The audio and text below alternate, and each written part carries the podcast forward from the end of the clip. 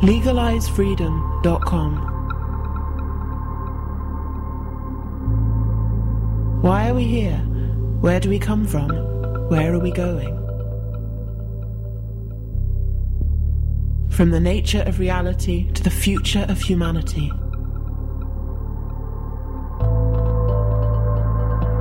Beyond politics, poverty, and war. LegalizeFreedom.com.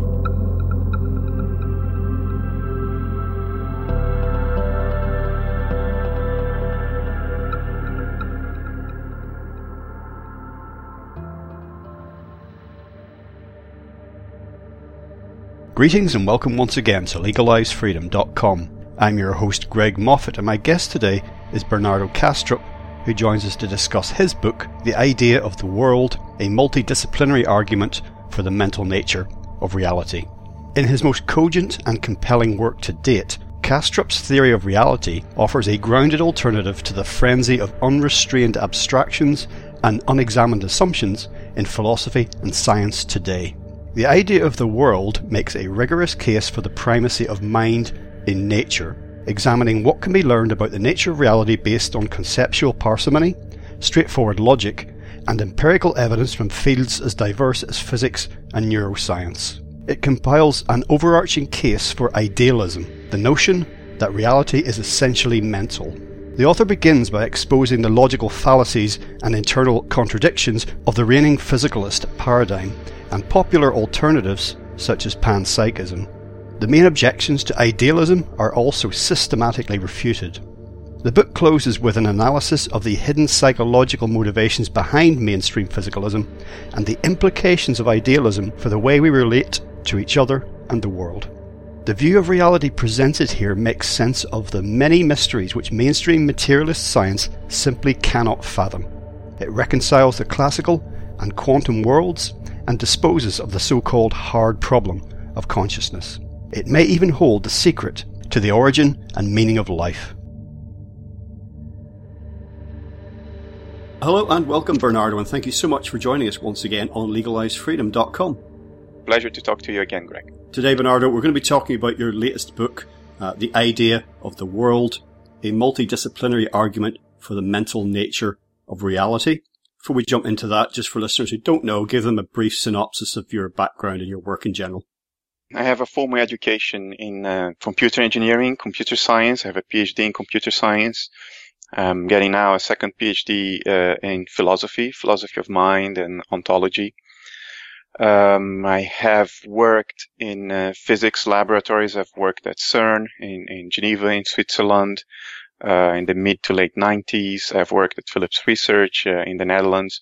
So my background is mainly science and philosophy combined.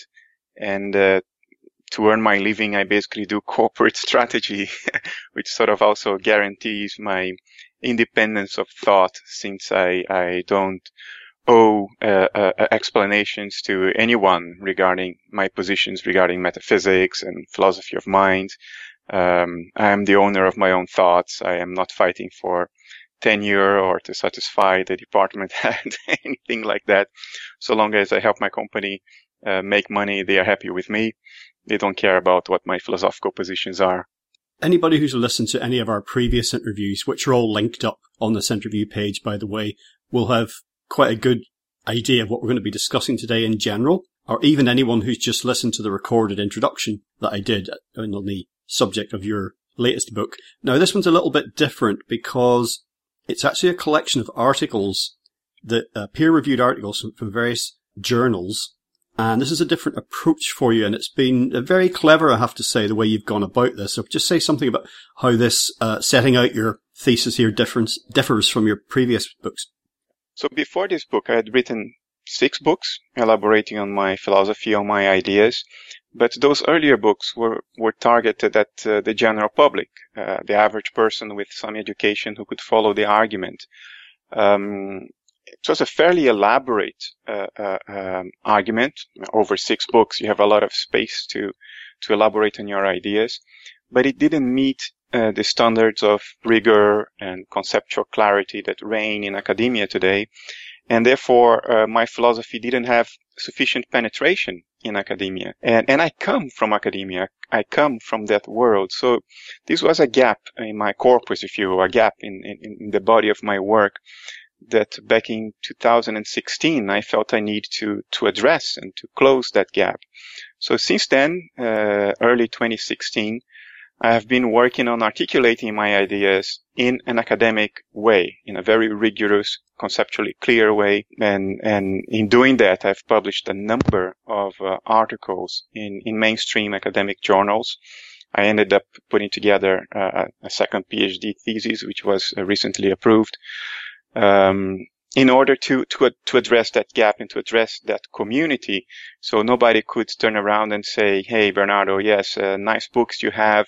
But when it comes down to it, when it comes down to a very hard-nosed, skeptical analysis of what you're saying, you don't really, you know, meet the criteria that one would expect from serious philosophical ideas, ser- serious philosophical proposals. Well, that criticism now cannot be made. Well, it can be made, but it would be answered very quickly uh, against my philosophy. And so that's the purpose of this book. At the same time, the book is not only about addressing academia. It, that's that's the origin of the book, but uh, it's not only a collection of uh, of uh, academic papers, uh, journal uh, articles. I've weaved into it a number of preamble chapters, a lot of introductory material in order to, to, to sort of sew these articles together in a coherent storyline that makes sense from beginning to end and which is accessible for the average educated reader as well. So it, it's not a purely academic book. It's a book that also aims to, to be accessible uh, to the average reader. Uh, it, it's a difficult trade-off to do. Uh, but I thought that even the average reader would like to be able to access material that meets the standards of rigor uh, uh, that prevail in academia, uh, uh, even to give himself or herself intellectual permission to really open up to, to the ideas and the arguments in the book, knowing that those ideas and those arguments have been peer reviewed uh, by academics and, and, and judged worthy of, of consideration. And in fact, they have even given me a second PhD thesis.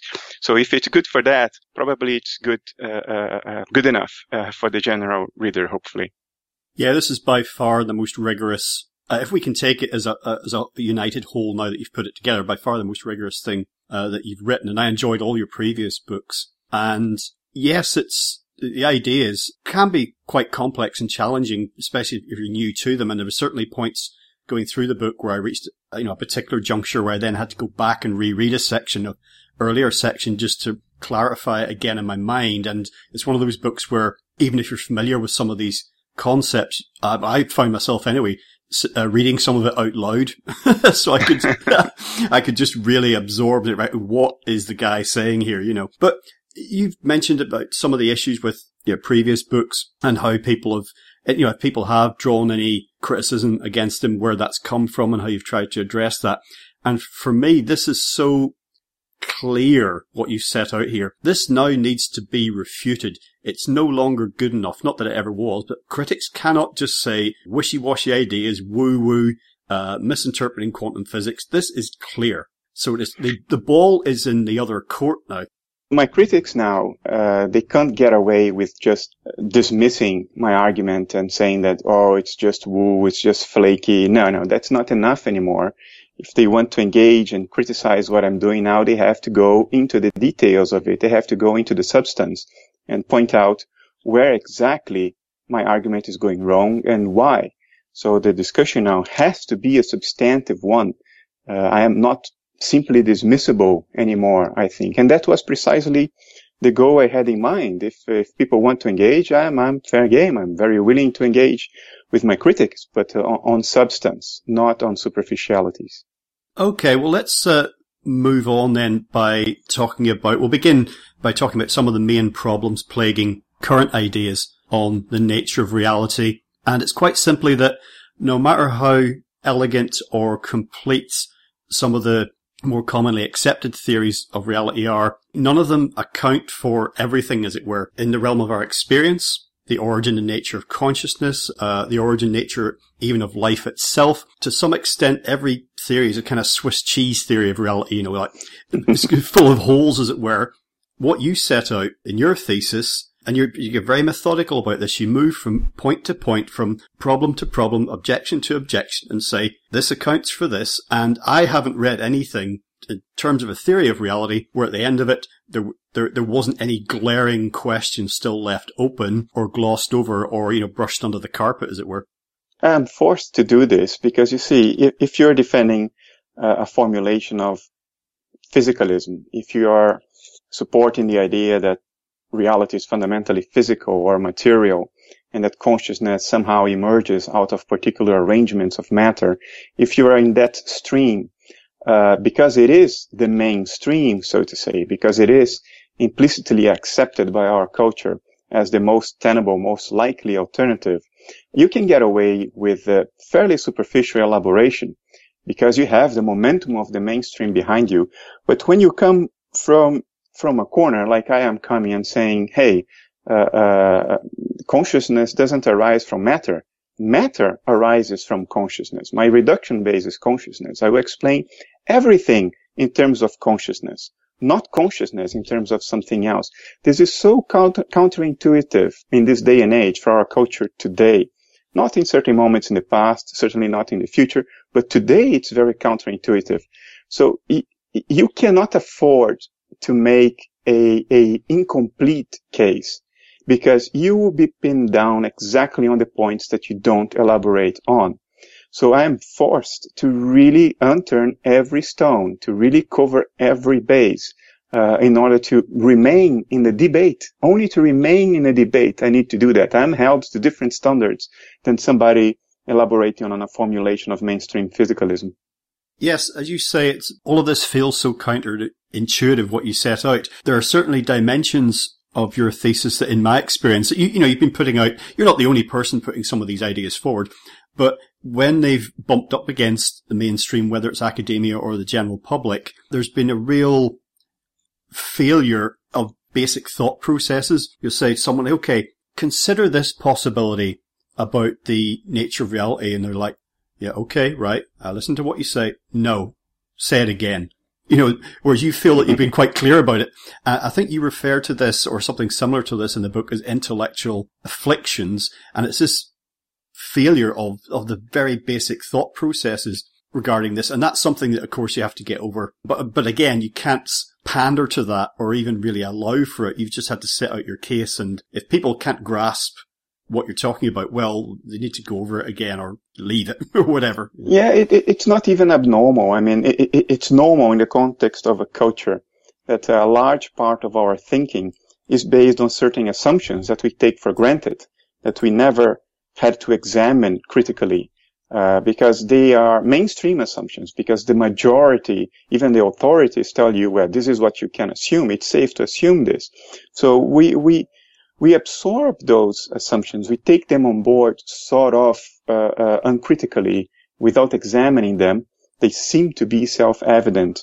Um, and when somebody is making a case like I am making, um, I need to review those assumptions critically, uh, sometimes discard them and offer alternatives. The problem is that when you're touching on what people already have the prejudice, and I don't mean this in a negative sense, the prejudice in the sense that uh, th- these are unexamined assumptions. When people already have certain prejudices that they take for granted, if you're going to challenge those, uh, you will meet with a sort of a knee-jerk reaction of skepticism, uh, because you're challenging the underlying layers of people's thinking, layers that they are not examining, that they are not putting up for for, for questioning.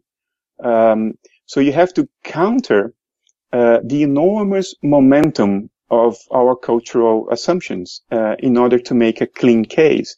And often you are not given the opportunity to do that because you sort of, you know, you're, you're spitting on the idols here. Uh, this is iconoclasm uh, in a certain in a certain sense. So for people to to really uh, understand what I'm saying, either they have to be already open to this. They already have to have a suspicion that the mainstream narrative doesn't really work out, that it's not really tenable. So they're already open to something else. or they really have to police themselves and have the discipline to really read what I'm saying or listen to what I'm saying instead of listening to what they think I'm saying, to what they assume I would be saying. Well, in fact, it's not at all what I'm saying. Um, and with idealism, this this idea that uh, uh, consciousness is the only fundamental aspect of reality and everything else arises within consciousness, because this idea has been historically associated with religions, both in the East and in the West. Uh, when you start arguing for this, people immediately categorize you, maybe even subconsciously, uh, in the religious category, in the spiritual category, uh, and they will throw at you, you know, a, a, a set of ready-made uh, uh, criticisms that uh, that they think is applicable to everybody who comes from that angle, from that spiritual angle. Uh, well, in fact, that's not at all the angle I'm coming from. I'm not coming from the angle of first-person experience, spiritual insight, um, meditative insight. I, am not coming from that angle at all in this book. I'm coming from the angle of you know logic, internal consistency, coherence, empirical grounding, and parsimony, which are the values uh, of, of science, the values that we hold dear today as guides towards the truth. Uh, but people have to give me a chance to make my case uh, and to be judged in a more or less impartial way instead of projecting onto me and, and my argument what they think should apply to anybody who talks about consciousness being primary and so on. It'll be interesting to see whether your book gets um, filed in the mind, body, spirit section of the bookstore or in the science one. I know that there is some overlap there, but it'll be interesting. you know, be, imagine your face if you find it under New Age or something like that. But um, no, but there are, as you say, there, there's these unexamined assumptions, not just amongst the general public, but even amongst the uh, academic and scientific communities, there are a number of ideas about fundamental or fundamental reality that are taken as read. People might say, "Oh well, we you know we don't have all the details, but it's this is basically how it happened." I'm thinking about things like the Big Bang, for example, in terms of the origin of the universe. This is a given. We don't know all the details, bit fuzzy, but more or less that's what happened the origin of life, you know, the um, primordial soup. Again, we don't really know how it happened, but yeah, that's basically that's what that's what went on through to consciousness itself, uh, theories of evolution, you know, consciousness being an epiphenomenon of the brain. So all of this stuff over time hardens and coalesces into a sort of pseudo fact that then becomes a sort of a fact. You know, I've certainly uh, opened discussions with people questioning the Big Bang or questioning evolution certainly happens, but you know, what the different uh, parameters of that might be. And their, their immediate case or their immediate attitude has been very, very dismissive. Like these are so well established and accepted across the board. How you can even have questions about the Big Bang or about evolution. It's just, you know, you're not allowed to have those debates anymore because it's settled. Yeah, I mean, this has happened again and again in history. This is the idea of the paradigms that uh, Thomas Kuhn uh, wrote about uh, already in the 60s. I mean, when Newton came up with this idea of gravity as an invisible force that acted between objects at great distances, like the gravity of the earth pulling on the moon from across space without anything in between. When he came up with that, he proposed this idea in an era in which uh, the values of science entailed, or implied at least, that any scientific theory that made sense should be reducible to uh, uh, uh physical corpuscles or physical particles uh, uh, exerting an influence on each other through touch. In other words, causality had to happen through touch. For something to have an effect, it had to touch something else, and it had to be solid and material.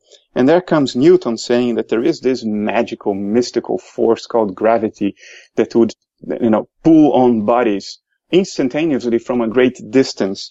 This was considered wacky stuff at the time. For decades, Newton was not taken uh, seriously, uh, at least in several countries. Um, and then it was just normal afterwards. Of course, there are these forces that act at great distances and not through touch. Magnetism was another one, electromagnetism, General Maxwell stuff. until at some point we realized that, hey, hey, that's not really how it happens. Gravity is not really a magical force that acts at great distances. Gravity is just an effect of mass on the fabric of space-time. It bends the fabric of space-time, and the effect of that looks like attraction from a distance, but it's just the fabric of space-time being bent. Yeah, now we all accept that. But if you think about this, you know, the fabric of space-time, it's like space-time is a thing that can be bent and twisted. And we accept that, although, you know, for a five-year-old child, it's highly counterintuitive. So this has been the history of science and philosophy. Uh, what is considered tenable, reasonable, acceptable, plausible uh, in one era is considered magic and woo in another era. Uh, and, and, and the thing evolves this way. Hopefully, it evolves in a way that we go forward. Although there is reasonable evidence that it's not really like that. It doesn't go really only forward. It goes up and down and, it's arbitrary. Uh, but that's that's uh, an aspect of human culture. We have to deal with it and, and do the best we can within that context. I mean, today I, my, the ideas I'm putting forward are considered uh, um, yeah, counterintuitive or you know it's not what you expect. Uh, but there was a time, you know, in the Indus Valley three to five thousand years ago, in which it was uh, self-evident of course, the basis of everything is consciousness. Um, and there will be a time in the future, maybe a not so distant future, in which it will be self-evident again. And this future people will look back at, at the 19th, 20th, and early 21st century and will say, those people were crazy. They thought that there was this magical thing called matter outside and independent of consciousness, which somehow organized itself in certain structures and magically gave rise to consciousness. Oh, how absurd that was. Those people were nuts. This will happen. Wait and see. Well, thinking about theories of reality uh, in the context of the, the mind matter dichotomy, which is one of the main issues in all of this. Uh, this relates to one of the main unexamined assumptions, and to quote from your book, the existence of a material world outside and independent of mind is a theoretical inference and also a quote, and it is an explanatory abstraction. This, this is one of the main either stumbling blocks in theories of reality or one of the main issues that tends to be pushed aside, the so-called hard problem of consciousness, which you're able to dispense with. And it doesn't take you that long to do it really. And essentially, in the in the context of your thesis, mind and matter are not at the same level, as it were. You mentioned matter arising within mind that is one of the, if you Google hard problem of consciousness, you will come across so much content from so many different disciplines, from so many different perspectives, either, as I say, stuck on this or dismissing it as somehow not important or, you know, we just need to set that aside in, in order to move forward. But if you're having to do that when you're, when you're setting out, um, a theory of reality, then maybe you need to go back and, and re-examine your theory rather than taking a massive elephants in the room and just moving them to another room, basically. yes, the idea of matter as something outside and independent of mind uh, has become almost self-evident because it is a cultural habit. Uh, if you examine it carefully, uh, you see that what we actually have as evidence uh, are the contents of perception. So of course I'm not denying the perceived world there are things that I can touch and feel and see and hear, and they seem to be completely independent of my own personal mentation. Uh, if I park my car in my garage at the end of the day and I lock the door and come up and sleep, the next morning when I go down, my car will be there, right there where I left it. And it seems that it was right there even when I was asleep. So there obviously is a world outside and independent of our personal mentation, our personal consciousness, that seems to hold its state independent of our observation. And that world presents itself to us as the contents of perception, the things we see, hear, touch, smell, taste, which I do not deny. What I question is a step that we smoothly make after this. And the step is, the step is, okay, that world that I perceive and which seems to be independent of my personal mentation is made of matter fundamentally outside and independent of consciousness itself. Not only my personal consciousness, but independent of consciousness as an ontological category, as a type of existent. It is fundamentally outside consciousness. Well, that step is not granted empirically because all I can experience are the contents of perception, which are themselves mental. They are experiences. What I see is an experience. What I hear is an experience. The table that I touch and feel is very concrete and palpable. Well, what is concreteness and palpability but qualities of experience? So all I can access is mentality. When I say that the contents of my perception originally arise from something outside mentality, that is a theoretical inference. And the goal of this inference is to explain why the world I perceive seems to be so independent of my personal mentation. It seems to stay there and hold its state, regardless of whether I'm looking at it or not. And we all seem to share this same world. Now, it's an understandable theoretical step, but it is a theoretical step and it has a big problem. The big problem is once you say that the basis of reality is fundamentally unconscious matter that can only be described through quantities, like mass, charge, uh, momentum, spin, uh, spatial temporal position, and so forth, geometrical relationships, and so forth. If that's all there actually is, you are left with an enormous gap between those quantities and the qualities of experience. What it is like to see the color red, what it is like to have a bellyache, what it is like to fall in love. There's nothing about charge, mass, momentum, geometrical relationships that allow me to deduce what it feels like to have a bellyache or to fall in love or to see the color red in an apple. That's the hard problem of consciousness, and it arises as a direct, direct consequence of this theoretical inference that the real world out there is made of matter fundamentally outside and independent of consciousness, a world that is fundamentally quantitative and not qualitative. Quality somehow being produced, conjured up by the brain in ways that we do not understand. Well, once you face such a fundamental problem because of a theoretical inference you made, the, the logical thing to do is to go back to the inference and review it because it's clearly uh, uh, uh, uh throwing a curveball at you. It's clearly, clearly putting you in a position that it's completely untenable.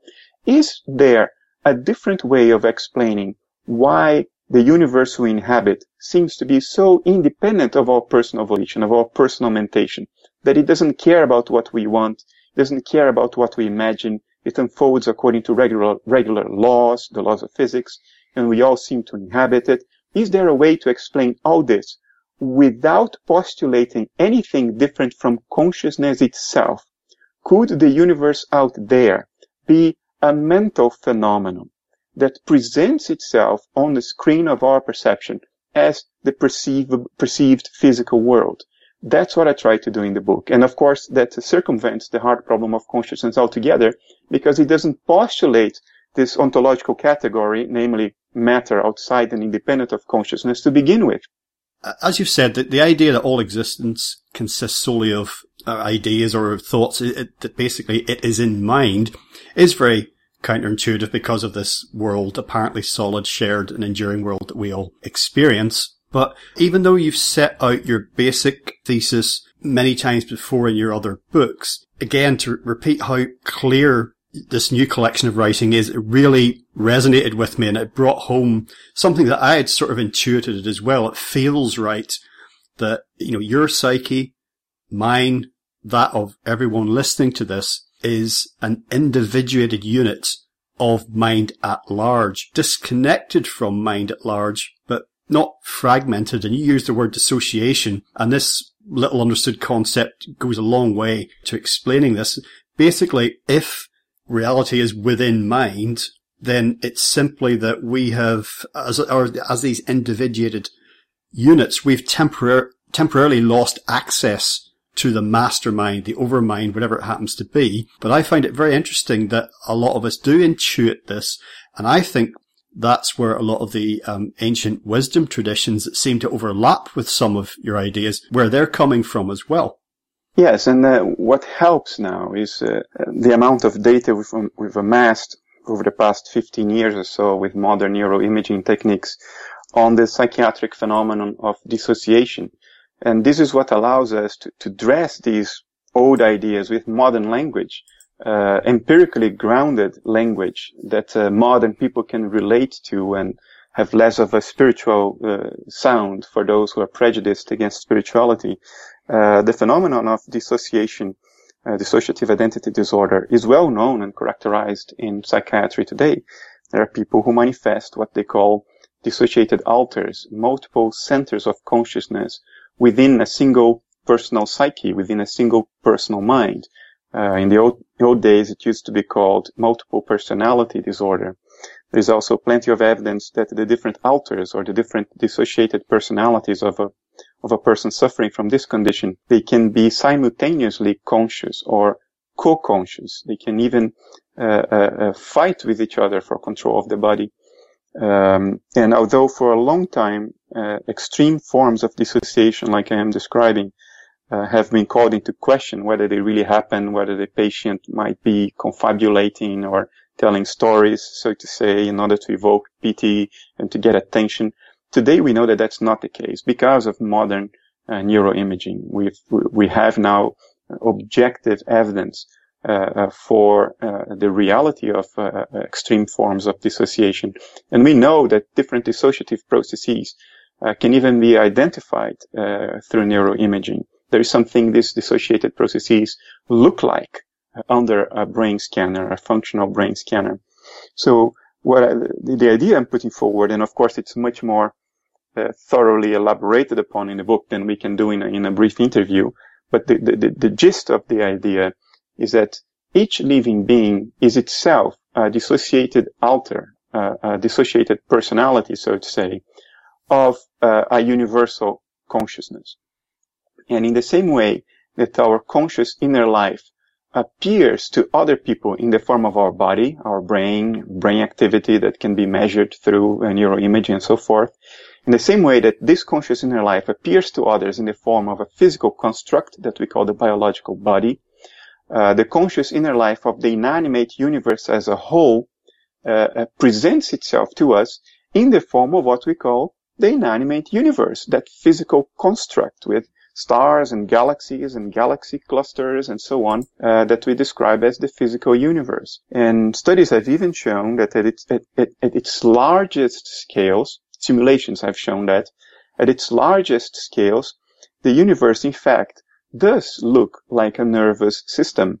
Uh, its pattern of interconnections and distribution of, of mass, uh, uh, including uh, uh, um, uh, dark matter and dark energy, those patterns of distribution and interconnect, uh, they are mathematically very similar to the way our neurons and the synapses organize and arrange themselves uh, in a biological brain, which again suggests, and that's a key thesis in the book, that what we call matter is nothing more than the way conscious inner life looks like from across a dissociative boundary my conscious inner life looks like my body, the body of Bernardo Kastrup with its brain, its nervous system, its nervous system activity, and so on, when observed from across my dissociative boundary. In other words, from the point of view of other people looking at me. And the inanimate universe looks like what we call the physical universe when observed from my perspective, which is also across a dissociative boundary, my dissociative boundary. And that's all there is to matter. That's all that matter is. It is the experiential appearance of experiential inner life when it's presenting itself from across a dissociative boundary. Yes, metabolizing life marks the boundary of an alter of universal consciousness. So that may or may not be a straight quote from your book, but it's like our five senses and whatever the other sixth sense, which seems to deliver information or intuitions from somewhere else other than the five senses is this boundary of this individuated unit of consciousness and the 3D supposedly material universe all around us right now. If I look across the room here and I look out the window, there's a bus out there, there's a coffee shop, there's a hotel. These things are the boundary of that universal consciousness as it appears Yes, yes. Uh, uh I'll, I'll, say it again because uh, maybe repetition uh, uh, helps. Uh, the idea itself is very simple. What we call matter is simply the appearance of conscious inner life observed from across a dissociative boundary. Everything I observe that's outside me, I am observing from across my dissociative boundary. The dissociative boundary that defines me as an alter, as a dissociated personality, if you will, of universal consciousness. The screen of my perception is populated by appearances of conscious, the conscious inner life of the inanimate universe as a whole, and the appearances of other alters, which look like to me as other living beings, the, the, the metabolizing body of other living beings. My girlfriend, uh, my cats, uh, uh, the cricket in my garden, uh, even the bacteria on, on, on, on, on my toilet, if I could see them without a microscope. Uh, I think every living creature, as it, it, it, presents itself to us on the screen of our perception, is merely the appearance of another dissociated alter of universal consciousness. And the inanimate universe, the non-biological, non-organic universe, is what remains of universal consciousness when you remove all alters from it. That also has an appearance. We also call that appearance matter because matter is simply this, the appearance of conscious inner life when observed from across a dissociative boundary.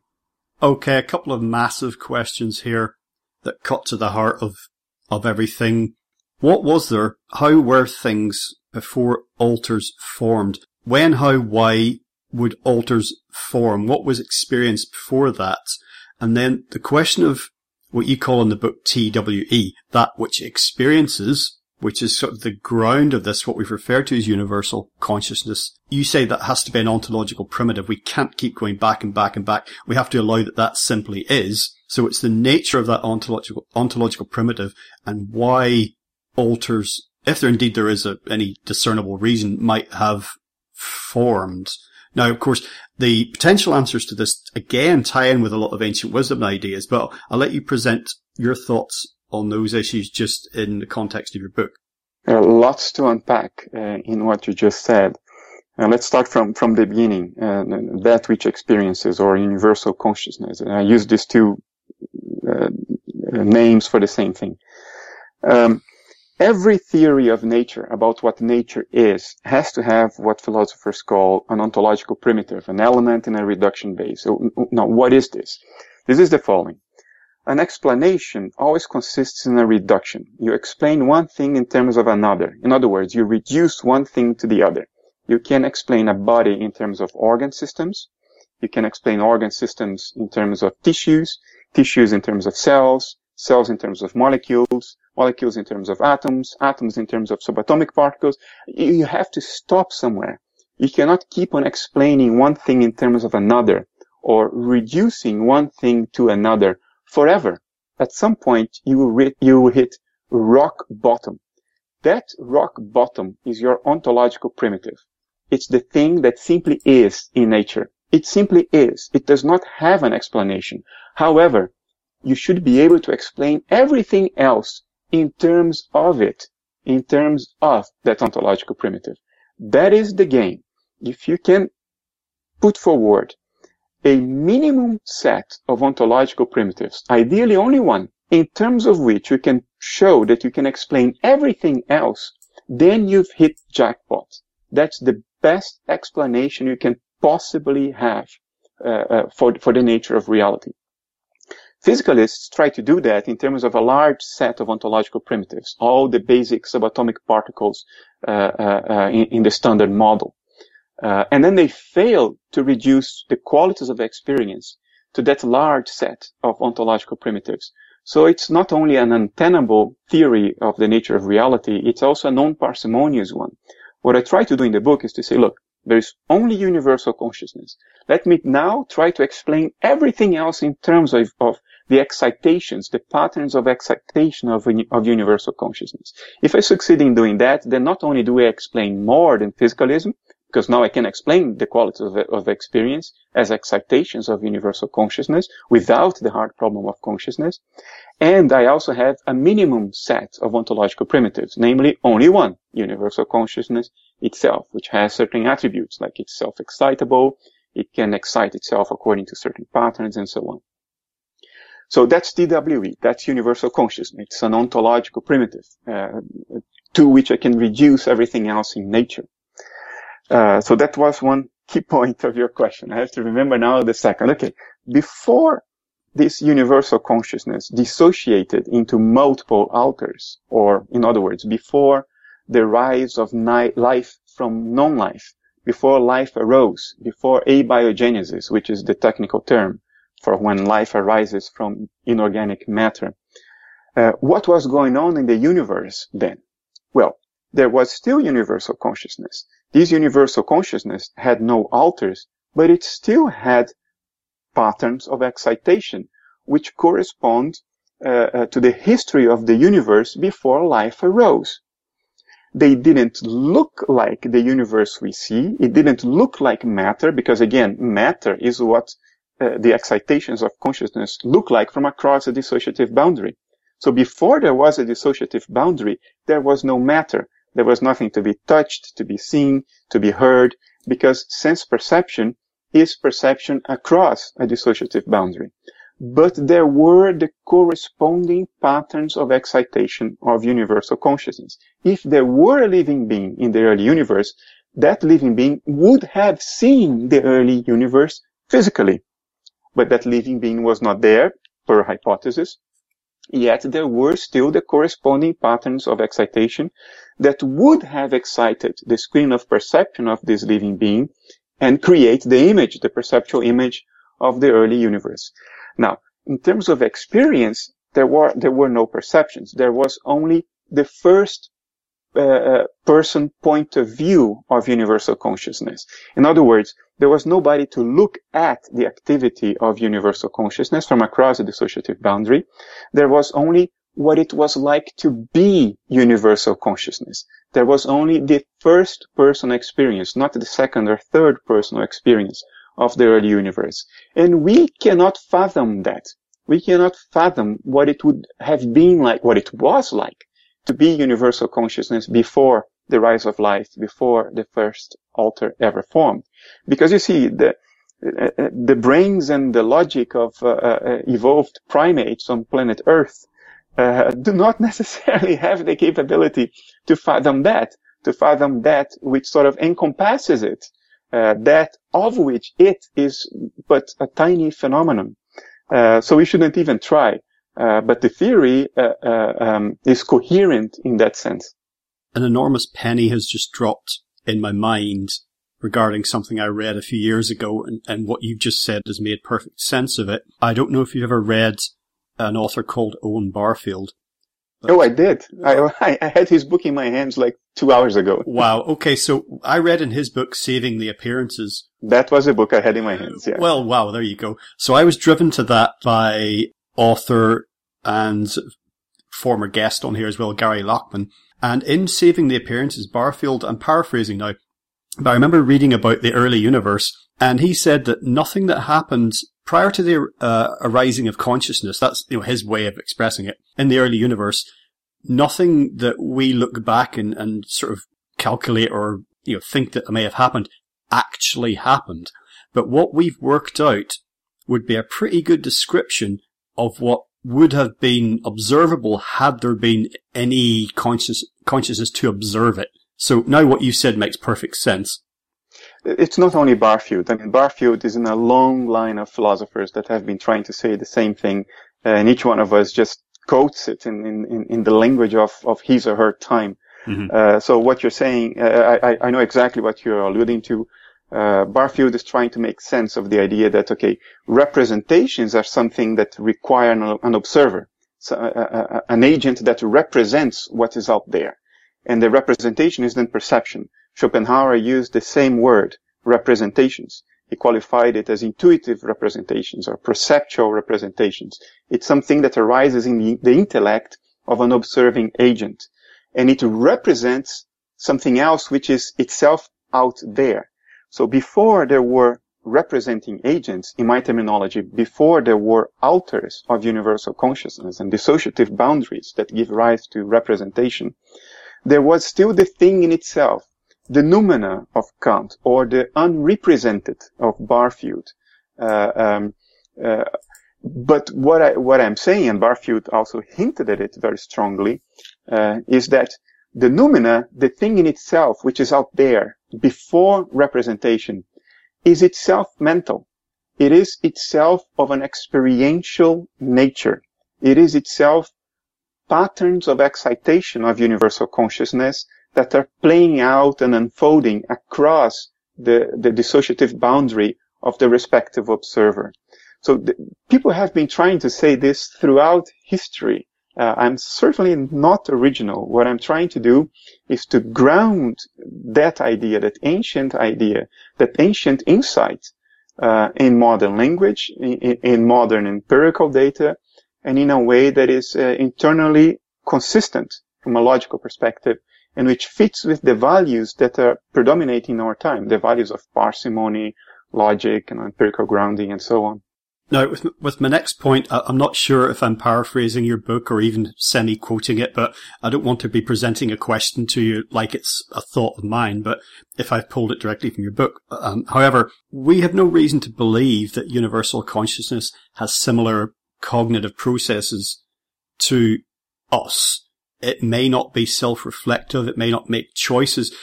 With that in mind, so to speak, I wonder if the formation of these alters that, that we are, again, does serve a purpose to evolve, progress, whether there's a, a development here that we're part of, that it's not, it's not sort of a random byproduct of something that maybe there was something that there's a, um, a purpose. I know I hate to use that word sometimes because of the overtones that people, you know, religious overtones that people project onto it. But, you know, there's a purpose to the development that we're part of. Yes, I, I think there is a, a sensed instinctual purpose. I think uh, deliberate thought, self-reflective thought, metacognitive apprehension, I think these are uh, capabilities that have evolved evolved in, in animals up to us. That they have achieved an apex in, in human beings. Human beings are highly self-reflective. They not only experience, they know that they experience. They don't only think, they turn their thoughts into objects of meta thoughts. And those meta thoughts into objects of meta meta thoughts. In other words, I can think about how I think. I can think about my emotions. I can evaluate my own way of behaving and, and judge it. And that's metacognition, conscious metacognition. And I think only human beings, as far as we know, are capable of that. Uh, I don't think universal consciousness at large, beyond human beings, the, the consciousness that underlies the unfolding of the inanimate, not or, uh, inorganic universe, I don't think that has this capacity, this capacity for conscious metacognition. In other words, it doesn't make deliberate choices. It doesn't plan things out deliberately. Uh, but it does unfold according to volition. You could call that instinctual volition. It's the kind of volition that we experience, for instance, when we choose to take our first step in the morning with our left or our right foot. We make that choice. It's an instinctual choice. It's driven by some kind of preference, even if it is a bodily preference. It's instinctive. It's not deliberate. We don't set out to metacognitively, metacognitively process should I step first with my right foot or my left foot, you know? Uh, I think that's the kind of choices that underlie the unfolding of the inanimate universe, this kind of instinctive, non-deliberate, non-metacognitive uh, uh, choices. But something that unfolds instinctively can still unfold according to a purpose, to a telos, uh, uh um, according to an instinctive preference. Schopenhauer would call it, would, have called, well, has called it an instinctual striving. Uh, what I call uh, the universal consciousness at large, Schopenhauer called the will. And the will strives towards something. The will strives towards the metacognition that it has achieved in the form of human beings in order to understand what it's undergoing, to understand its own unfolding. I think we are uh, the universe's way to metacognize itself, to understand what it's doing, what is driving it. There is some kind of instinctive will uh, uh, driving the unfolding of the universe. After all, the universe is not static. It's, it's changing. It's evolving. It's going somewhere that has to be driven by some kind of intention, even if it's not deliberate, even if it's not planned out. Uh, there is an impulse. There is an intention, even if it is just instinctive. And uh, the universe now has a chance to metacognize that, to understand that at a metacognitive level through us. Um, but for as long as we are locked up in mainstream physicalism, you know, the absurdities uh, uh, of materialism, uh, we will just uh, close our eyes to that. Yeah, that's the idea of the universe becoming aware of itself. You know, a phrase that I've read probably like a thousand times. I just want to take a brief sojourn down a cul-de-sac, uh, a brief sidebar about artificial intelligence. Uh, this is something that I've discussed at great length many times on the show. And in fact, in recently and, and upcoming, I've got um, a clutch of uh, presentations that are going to be dealing quite extensively with this. Uh, you touch upon this in your book. I've always felt, and it's been borne out by what I've gleaned over the years, that a lot of the hopes and promise of the development of AI and other related uh, areas such as transhumanism misunderstand the nature of consciousness. And in your book, you liken uh, the arising of AI with abiogenesis, which you mentioned earlier. To quote you in the book, uh, the differences between flipping microelectronic switches and actual metabolism are hard to overemphasize. That is to say, no amount of simulating the patterns of information flow of biology is going to be biology as such. And in the context of what we've been saying, any and all AI and transhumanist projects are like everything. They're within universal consciousness. And I find the same thoughts occurring when, when people start talking about uploading or transferring individual human consciousness to, you know, clouds and devices and everything else. All of this is already within this, that, what I referred to earlier as overmind, to borrow Arthur C. Clarke's phrase. Yes, the, the, you know, the latest season of that uh, sci-fi series, Black Mirror, it's very well done, very interesting, but uh, you know, it, it, it's ridiculous at times with this idea of uploading consciousness, uh, personal consciousness. Uh, l- let me try to clarify a couple of important points. Um, I am an AI engineer by education. I have um, my master's was on, on, on artificial intelligence in, many years ago, twenty lots of years ago. Uh, but nonetheless, I'm still involved with AI in my daily work.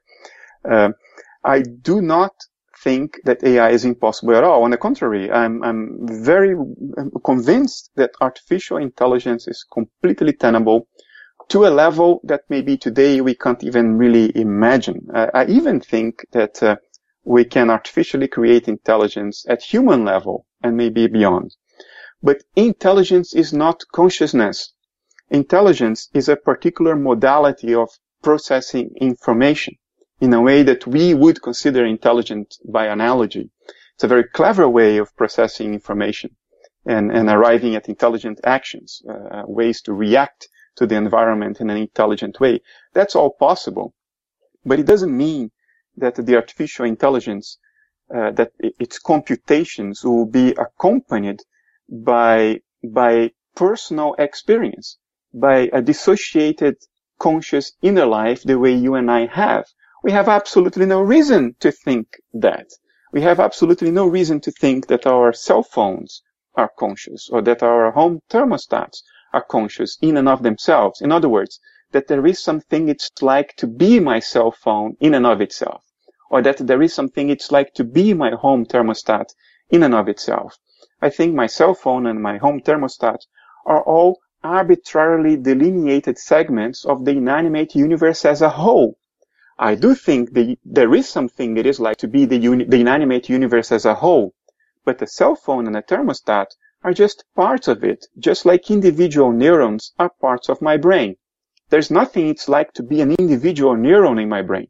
There is only something it is like to be my brain as a whole, in other words, me. The same reason, I think there is only something it is like to be the inanimate universe as a whole, not a phone, not a home thermostat, not a computer. Because when we entertain this idea of artificial consciousness, uh, what is behind this is not only the creation of consciousness, consciousness itself under idealism. You don't need to create consciousness because everything already unfolds in consciousness, as you, as you, as you mentioned. Uh, consciousness cannot be created. All creation happens within consciousness and by means of consciousness. And every creation is made of consciousness. Uh, but when people talk about artificial consciousness, they, they mean more than that. They mean that not only the thing is conscious, but the consciousness of that thing is delineated by its own structure. In other words, the consciousness of that computer uh, that supposedly supposedly create instantiates artificial consciousness is delineated by the boundaries of the computer itself. In other words, it's dissociated from the rest of consciousness. So this idea of artificial consciousness boils down to the creation of alters of universal consciousness under idealism. Uh, the attempt that then is made is the attempt to induce artificially the formation of a dissociated alter of universal consciousness through silicon systems, for instance. Is that reasonable? I don't think it's reasonable at all. Why? Because the extrinsic appearance, the image of dissociated alters of universal consciousness is metabolism, is biology. You know, nature is telling this to us all the time. That's what a dissociated alter looks like. Biology a metabolizing organic body. I have no reason to believe that a silicon computer would be the image of a dissociated alter because I already have a comparison. It's totally different. So I think this idea that if you just you know simulate the patterns of information flow in an organic brain, you simulate those in a silicon computer, that the silicon computer will become conscious, it's as absurd as to think that if I simulate kidney function on my computer, then my computer will begin urinating on my desk. I mean, the stimulation of the phenomenon is not the phenomenon. This is a, you know, a, a basic, a, a, basic fact. you, you have to have a very basic sense of plausibility to understand that. And, and, and I think some of these people working on artificial consciousness lack this this basic fundamental sense of plausibility and and they delude themselves. But as you mentioned earlier they're working under the shadow of these uh, assumptions about how things are. Well what you just said actually that that basically explains the origin of life doesn't it? If the metabolizing organism marks the boundary of the dissociated alter with universal consciousness then that's how life arises and that gets us around, if I can put it like that, this great mystery, because there's been some experimental scientific attempts, haven't there, over the centuries to sort of quote unquote create life, uh, whether it's you know, just speculating about how life might have arisen, uh, spontaneously, but also, you know, that I can't remember the name of it, but you know, the, the famous experiment with the, um, amino acids. So you, I'm sure you know the one I mean. Yeah, I, I know what you're, what you're referring to, but I don't remember the name either. so that, that, yeah, well, here we go. There's the, you know, amongst other things in this R. So, uh, there's the explanation for the origin of life and indeed the universe and everything. So I think we're ticking off a few boxes here tonight, which is good. Well, uh, let me, let me dare to disagree with you. Okay. Greg. Um, I don't think I have explained the origin of life, uh, abiogenesis, and I'll tell you why um, I, I, I transposed the problem into a different one. Now the problem is how or why the first dissociated alter formed in universal consciousness. That's the transposition here. Uh, uh, the formation of the first alter is how the, the process looked like from a first person perspective. And abiogenesis, the rise of life, is how the same process looks like from a second or third person perspective, from across a dissociative boundary. So it's two forms, two languages to, to describe the exact same thing, the one process. Uh, but I didn't explain why universal consciousness underwent dissociation to begin with. Why did that happen? Why was the first dissociated alter formed? Was that a deliberate choice? I don't think it was because I don't think universal consciousness can think deliberately. I mean, the stability of the laws of nature suggests that if anything, the universe unfolds according to very stable instincts, predictable instincts, like crocodile behavior. Uh, uh, nature doesn't seem to change its mind and behave in a different way from one way to the other. So the unfolding seems very instinct, instinctive. And, and in that case, the formation of the first alter was not deliberate. It was itself instinctive. Uh, why and how it happened was that of, was that because of some instinctive drive, some instinctive purpose, some instinctive striving? I think so, but I never really elaborated on that. I think the mystery of abiogenesis, the formation of the first alter, is still out there. Well, I, I was thinking more that you set out perhaps how as opposed to why. I'm not sure we can know why that may be something in our future that, you know, that maybe part of this process will be somewhat circular. Yeah. Uh, and, and we'll, we'll, come back to uh, a realization that will explain why. So no, I, I simply meant a, a, how within the model that you've set out.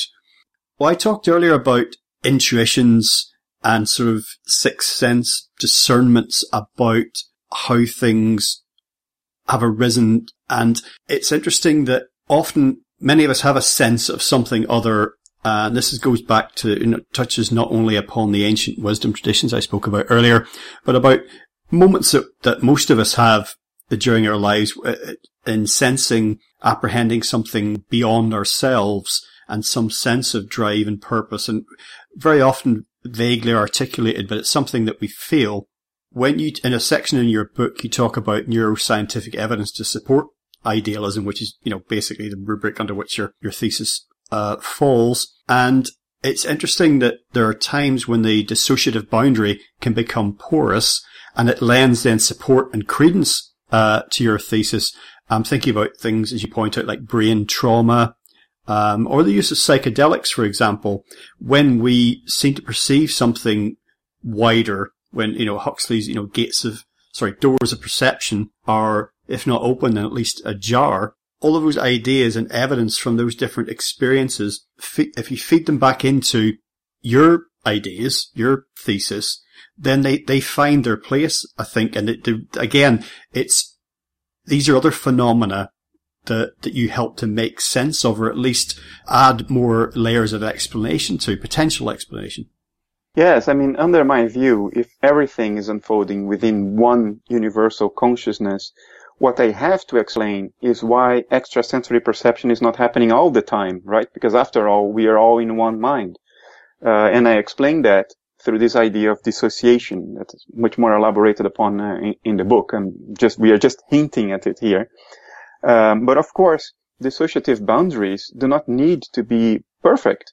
They can be porous. In fact, a dissociative process can be uh, interfered with.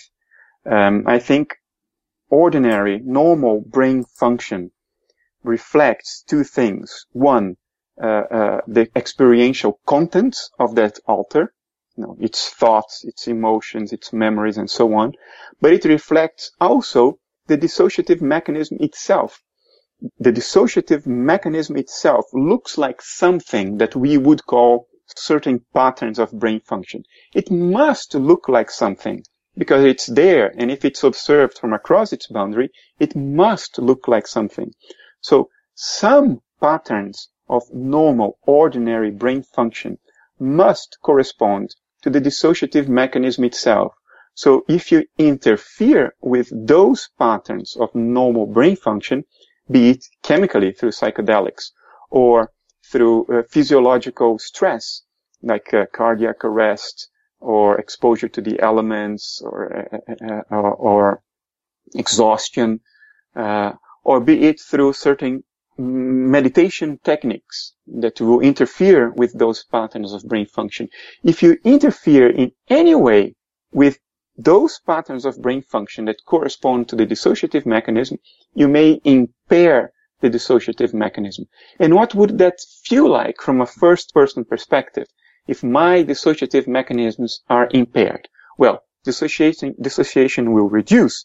And that means that I, that I will experience an influx of insight, information, emotion, a broader sense of self than I ordinarily have because I will be less dissociated. In other words, I will be, I will be more connected to things that I ordinarily consider to be beyond myself, to be outside myself. Insights, notions, ideas, thoughts, feelings that I ordinarily am dissociated from. Those would come rushing back in if I interfere with those dissociative processes in any way, chemical, meditative, or whatever. And, and guess what? If you look at the literature, that's exactly what we see. It's exa- even the so-called acquired uh, savant syndrome, where people have physical trauma to the brain, bullet wounds, the advancement of dementia and, and, and, and, other diseases that physically compromise normal brain function, uh, those people sometimes experience an influx of insight, of knowledge, of memories, of information that they were ordinarily not able to access.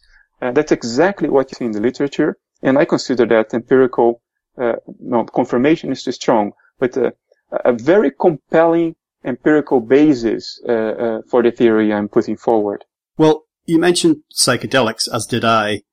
From my own experience of those sort of substances, my immediate takeaway was a, a very vital, uh, striking sense that there is one entity and I'm part of it, but that's not immediately apparent to me when I'm in the normal waking state of consciousness. Yeah, what you what you're referring to uh, reminds me of uh, a little personal story. Um, I have a friend who is a, a science journalist. I'm not going to mention his name, although I don't think he wouldn't. He wouldn't. I don't think he would mind, but just to be on the safe side, um, I was having dinner with him a few years ago, uh, back in California, and we were talking about these things and about the ideas I have. And I mentioned to him that I was, I was working on this model of dissociation as the, the, the, the underlying phenomenon behind the emergence, uh, emergence of life. And this idea that, you know, the first person perspective of the inanimate universe is just conscious inner life. Um, and that it dissociates itself into alters and each alter is a living being. And I was explaining that to him over dinner and I and I could see on his face that I had his full attention. His eyes were growing, you know, and as I was talking, his attention was increasing. I was clearly uh, touching on something there. And uh, so I finished my story, and and then um, there was a, pause and a few moments of silence, and then he told me, "You know what, Bernardo? Years ago, decades ago, when I was doing psychedelics, um, I had um, a trip in which this is exactly the idea that came to me in the trip, that there is only one mind, and this mind sort of got crazy, went nuts. His words for dissociative identity disorder, this this universal dissociation, he, he called it craziness, and then it split itself off into these pieces, this this this this dissociated alters, and, and that was exactly uh, the insight, the subjective insight he had during the trip, which echoes what you're saying. Um, well, I'm, I'm, I'm, I'm happy to hear all this because it, uh, if anything, it substantiates the model I'm putting forward. I, it also left me with a feeling that as unfashionable as terms such as meaning and purpose are, that I am away from those experiences with the sense of those things and I've nothing in science or theology has ever turned me away from that or, or made me lean more towards them, if you see what I mean. After those experiences, I didn't need anything or anyone else to confirm anything. It's good to have that. It's been great to read your work and feel a sense of vindication and belonging and eureka moments. But there, there was something absolutely unshakable that I experienced. Yeah, I think, look, only first, first person experience, direct experience is really transformational. Um, what I'm doing is just trying to give validation to the possibility of that first person experience, trying to help people give themselves intellectual permission to experience these things without them being dismissed immediately afterwards. Uh, but I don't think a theory, a conceptual structure like I'm putting forward in itself is transformational. Uh, it just gives people permission to undergo the transformation themselves. And indeed, you know, if, if, the entire universe, if nature itself is fundamentally mental, fundamentally experiential, uh, then the notion of meaning and purpose uh, uh is not only tenable, it, it, it, becomes intrinsic to the unfolding of nature. Because if nature is unfolding, if it is dynamic, if it's changing and going somewhere, as opposed to just remaining the same, holding its state indefinitely, if it's not holding its state, but it's going somewhere, that ought to be because of some kind of impetus, some kind of impulse, a mental impulse, a desire, instinctive as it may be, uh, to go somewhere, to achieve something. Um, I'm saying these things metaphorically, a desire to to be in another state, um, and, and, and that desire is, is, is, teleological, of course. It, it, entails a purpose, even if it's not a deliberate purpose, even if it's not a planned out purpose, but just instinctive. It is still a purpose. It is still an attractor, an internal attractor that is pulling the universal mind somewhere towards something which may still be unfathomable, unfathomable to us, but which I think and suspect very strongly it has something to do with achievement of conscious metacognition, uh, self-reflection, uh, which is currently embodied in us. Well, I think that's essentially what keeps us going through life, even when we know we're going to die. Surely, and, and, and you see, if we are dissociated alters and what we call life is just the image of that dissociation, then death is just the end of that dissociation. It's the end of the dissociative boundary. And then all the insights that we've accumulated within our lives as alters and which have been within the boundaries uh, of our alter, they are seeded out. They are spread uh, into consciousness at large uh, upon the end of that dissociation, upon the collapse of that boundary. And this may very well be the meaning of life as far as we know.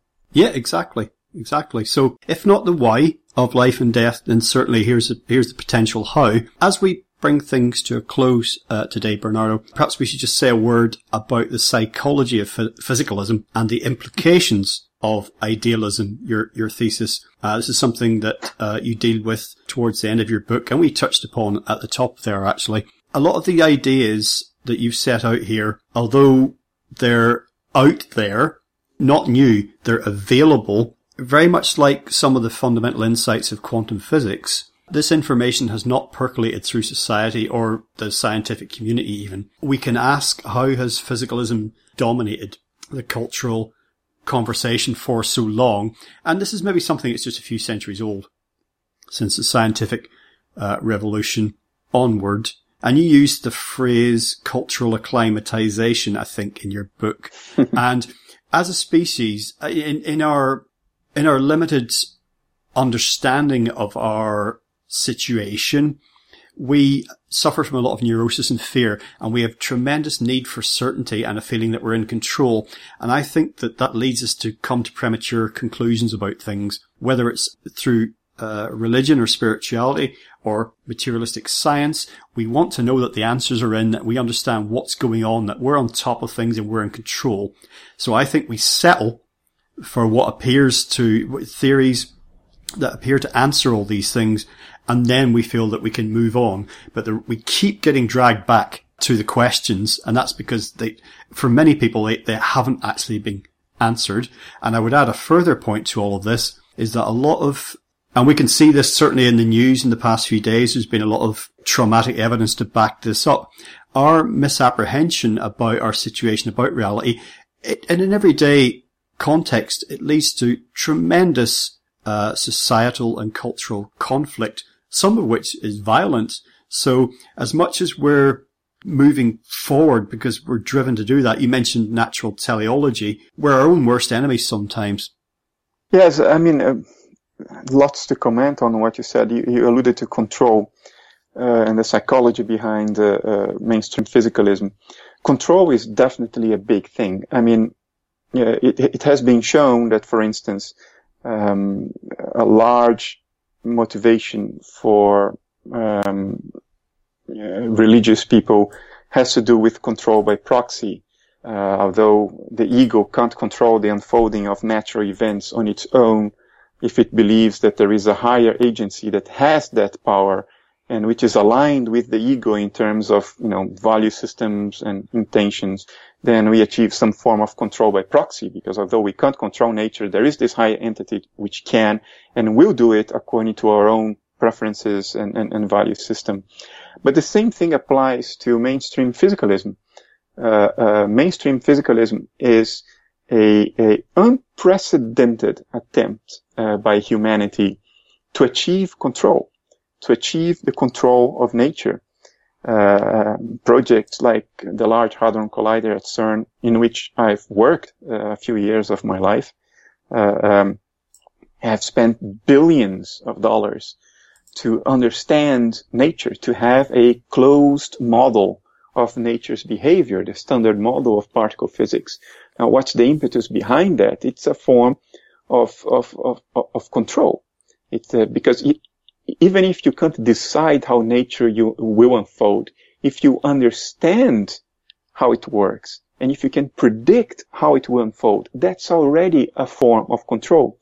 And it already reduces anxiety a lot. Um, the, the, big elephant in the room is, is, is meaning. Uh, human beings are meaning-seeking animals. Now, Paul Tillich already mentioned that. Uh, uh, uh Viktor Frankl talked about the will to meaning as opposed to, you know, Nietzsche's will to power and Freud's will to pleasure and Schopenhauer's will to life and, and, and whatnot. Uh, he, he, postulated that meaning is the greatest human value.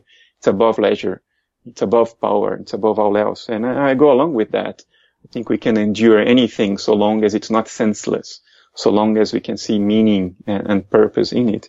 And I don't think physicalists are exceptions. I mean, they portray their views as a completely objective, completely impartial view, uh, not polluted by uh, wish fulfillment maneuvers and this kind of psychological, uh, no, no, psychological self-deception strategies. But in fact, they are they are very highly driven by the search for meaning. It's just that, as we understand in psychology today, um, there are many sources of meaning. It's not only the religious, uh, transcendent source. Meaning can be achieved through uh, control, through uh, self-validation, uh, through uh, uh, um, surviving through your work. I mean, you may die, but you achieve meaning by knowing that the work you leave behind will survive you or by being part of something bigger than you. It's this big in the corporate world. People see the meaning of their lives uh, in, in, in the fact that they are part of a company, something that's bigger than, than they are and will survive them. Um, so when physicalists lost that source of transcendent meaning, when they deny God, deny, deny religion, deny the, etern- the, the, the, eternality of the soul, uh, they they fluidly compensate for that by increasing the meaning they achieve from other sources, the sources I've just mentioned. Uh, so physicalism is as much uh, driven by a psych- psychological need to achieve meaning as any other metaphysics, as any other theory of the nature of reality. And this is what I try to explain in the book. Well, I mentioned a moment or two ago about these differing views of reality as sources of conflict. And for some people, the big ideas that we've been discussing seem inconsequential in some ways. It's like a luxury, you know, it's intellectual debate, but why does any of this matter? But I think it's quite to the contrary it's essential to our existence because it implies responsibility and the idea that our actions have consequences and that if we are all part of one entity, whatever that is, then what we do in life matters. Uh, in, on every level, even the most mundane, or what we would consider to be the most mundane levels, every action, every thought is important and we're fundamentally interconnected. And I know that's a, a dreadful cliche of the new age, but there's, there's a truth underlying that. And to be more upbeat, there's tremendous promise for uh, humanity and life, you know, in general, and going forward into the future. So, you know, this, there's a lot of positives to take from this. is not an abstract intellectual cul-de-sac. Yeah, I, I, I, completely agree with you. I think, you know, I will acknowledge one thing. Uh, people who are facing uh, severe survival challenges constantly, for these people, people who are in a war zone, for instance, or people who do not know where the next meal will come from, uh, for these people, philosophical discussions may indeed be uh, a luxury. Um, they are too occupied with uh, staying alive uh, to discuss the more sophisticated points of the nature of reality and the meaning of existence and the relationship between self and world and so on. Uh, luckily, most people uh, in, the civilized world today are not in that condition. Most of us are not uh, in a war zone. Uh, most of us uh, have a roof above, above our heads, uh, have the luxury of having a computer or a cell phone, uh, in order to listen to this podcast, have the time to do this, know where the next meal is coming from, have access to clean water, basic facilities, and so on. Now, for these majority in the Western world, at least, uh, I think the question of meaning is is is fundamental, because what what is life? What is it that gives coherence to life? It is our own internal narratives. It, it, it's our view of what reality is, of who we are in relation to that reality, our view of what, what's a good life, our view of what's meaningful and what is senseless and useless. Uh, we live our internal narrative. It is this internal narrative that converts the raw pixels of the screen of perception into a coherent storyline, which we call our lives. Otherwise, it would be just pixels. There would be no objects, no events, nothing with any sense, nothing with any uh, connotation or denotation. It would be just perceptual noise. Uh, it is our internal narrative that groups these sense data, these pixels, into objects, uh, into events that unfold in time and, and which attributes to these objects and events uh, the significance they have to our lives, whatever they are. So our internal narrative, our worldview, our understanding of what reality is and what and of what we are in relation to that reality determines the life we live ultimately. Otherwise, it would be just pixels. So it's very important that we nurture this internal narrative, uh, that we are observant about uh, uh, where we put uh, our trust in and the things we we choose to believe in, at least as the most viable and tenable hypothesis. Because those choices, uh, uh, subconscious as they may be, non-deliberate as they may as then as they may be, or uh, enforced by cultural pressures as they may, as they may be, those choices will give the color and tone of our lives, the lives we, we are living. So it, it's, it's impossible to overestimate uh, the importance of being careful and, and, and attentive uh, to the stories uh, that, that basically create the lives we live. Closing thought, Bernardo. Uh, towards the end of your book, you speak about an everyday struggle to actually apprehend reality as mental and then perhaps the moments the difference between that and the moments in which you can. Can you even begin to describe what that's like? The only analog I can perhaps think of from my point of view would maybe be that psychedelic experience of one entity. Hmm. Yeah, the idea there is that, you know, even if you're completely convinced of what I am saying or of what I've written in the book, even if you're completely convinced of it at, at, at a conceptual level, even if you, even if your intellect buys fully into it and say, okay, this, this must be the truth of, or this is as close as possible to the truth.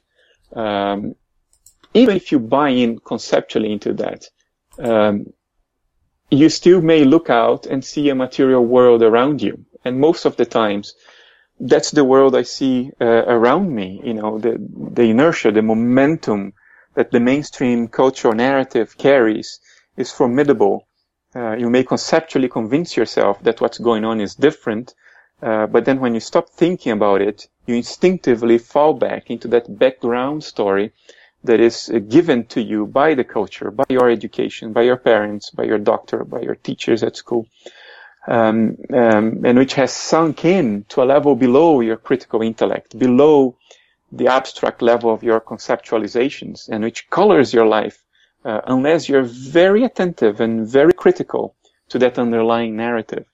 And I myself uh, uh, only occasionally am able to really directly experience the world around me as mental, as essentially a part of who I am at the lowest, most primordial levels uh, of my mentation. Uh, it, it, can happen. I have had this experience uh, many times. It's not my usual experience of the world. When I go to work, I sort of fall back into the mainstream cultural narrative because it's utilitarian, it's convenient, and, and it doesn't, it, it allows me to communicate to other people and be perceived as a normal person uh, myself. Uh, but the apprehension of the world around you as mental, not only at a conceptual level, but at a heartfelt level, uh, is for, is an experience that can, cannot be described. I, I don't know it, it's it, it's beyond concepts. It, it precedes conceptualization. It, it, it, it's a gut experience. Um, you just it, it's a kind of recognition. It's a kind of a, a of a remembering. It, it's not a new insight. It's a remembrance of something that you knew long, long, long back, perhaps before birth, uh, um, but which you perceive today as extraordinarily familiar and at the same time counterintuitive because it contradicts the mainstream cultural narrative. So it's a kind of a, an experience of cognitive dissonance, but a, a very powerful uh, one. And yeah, I'm afraid I can't describe that, but I am with you that uh, the closest thing you can get to it is perhaps certain psychedelic states, which uh, have the disadvantage that those states are not something that you can um, how to say, base your life on because, you know, you, you need the compound to begin with and usually you take time off and you sort of isolate yourself to undergo the experience. It's not something that can be part of your daily ordinary interactions with the world. That's the disadvantage. But, um, uh, an apprehension of the mental nature of the world on the net in your ordinary life is possible. It's very difficult, but it is possible. And when it's achieved, it, it, it's phenomenal. Well, the, the psychedelic experience doesn't have to be part of your everyday life because when people have asked, people who haven't experienced it have asked me about it, I've said you can't go back. Even once. You take that with you, you go forward, you can't go back. So that door is opened, that sense is there. So it doesn't have to be something that's part of day to day life anymore, but it's just like a revelation. So it's, you carry it with you always. It, it depends on the person. I, I know people who have an, an astonishing ability to revert back to ordinary consensus reality and the mainstream cultural narrative within 48 hours of a mind-boggling psychedelic experience. okay, well, po- positive note, positive note for the future. Uh, dinosaurs were dissociated alters of universal consciousness. They're no longer with us, except perhaps in the, the birds and the trees in some form all the news that, and I've alluded to this earlier, all the things going on in the world at the minute, some people wonder whether uh, human beings are going to make it in the medium to long term future. I think a lot of the troubles in the world at the minute may be evolutionary pressures pushing us forward, but even if we don't, then something else will arise. That is my sense. In that sense, I mean, op- I remain optimistic about the future of the project of reality, if not always about the particular manifestation of it that you and I represent. Yeah, I think ultimately I am with you. There, there is no ultimate reason for concern. Uh, whatever the universe is creating or destroying, it's just universal consciousness doing it to itself. Ultimately, nothing's lost. It's a configuration of consciousness that arises and goes away, and another configuration arises and goes away, like one dream re- being replaced by another. Ultimately, nothing's being lost. At the same time, uh, I do think there is an instinctive telos, an instinctive purpose behind uh, the unfolding of nature, and that is this uniquely human capacity for conscious metacognition, the capacity to be self-aware, the capacity to think about our own thoughts and emotions as, as objects of meta thoughts and emotions. I think this, this is ultimately the instinctive purpose that is being pursued. And, and, and, and, you know, after three and a half billion years of evolution, maybe a little more, maybe 3.8, uh, here we are. We have developed this capacity. And as, as far as we know, uh, no other living creature on this planet or in any other planet, because as far as we know, there aren't other living creatures out there. Uh, none of them has developed this capacity and we have.